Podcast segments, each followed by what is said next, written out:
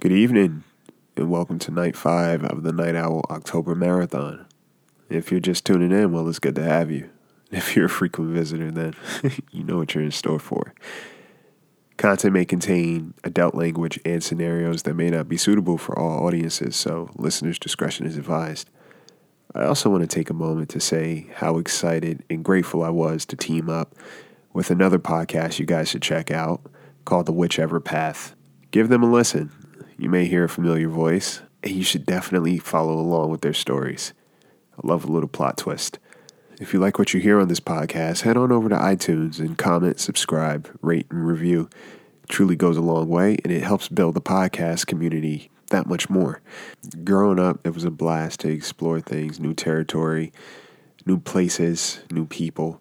Sometimes an innocent curiosity can dig up a lot more. Lock your doors, check your windows, and get comfortable because you won't be sleeping tonight. I give you the secret garden.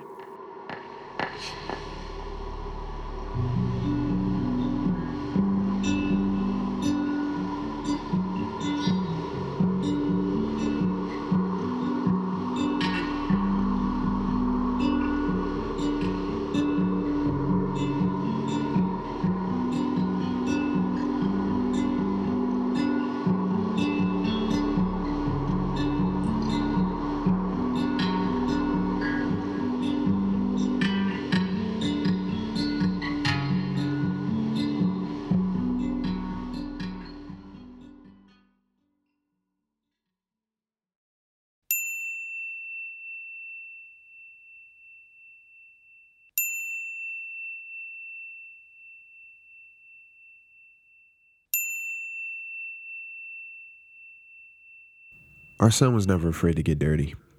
Surprisingly, it drove me crazier than it did his mom. We had just moved into our new house that had more than enough backyard for Jay to explore.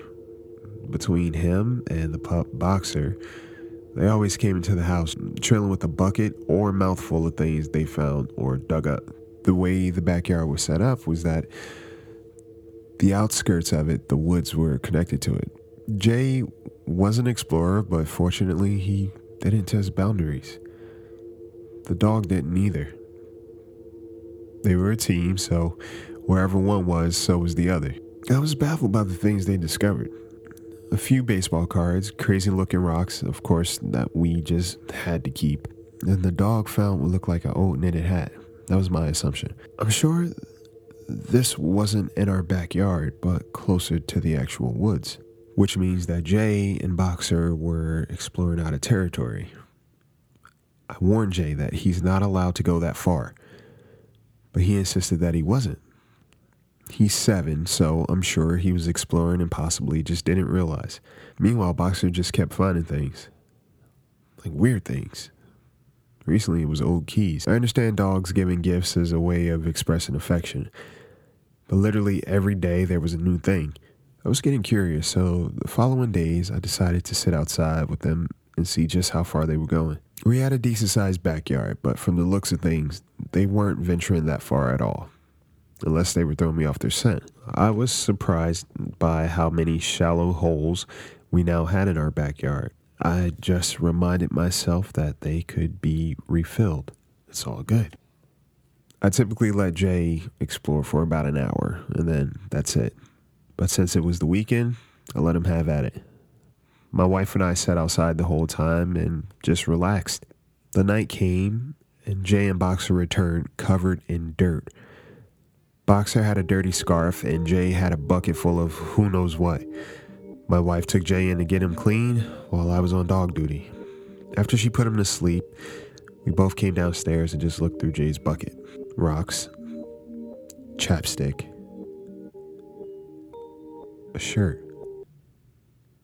We kept digging. There was a lot of dirt in the bucket. My wife and I, we were sure of what we were seeing. This wasn't a rock. This is a skeleton of someone's hand.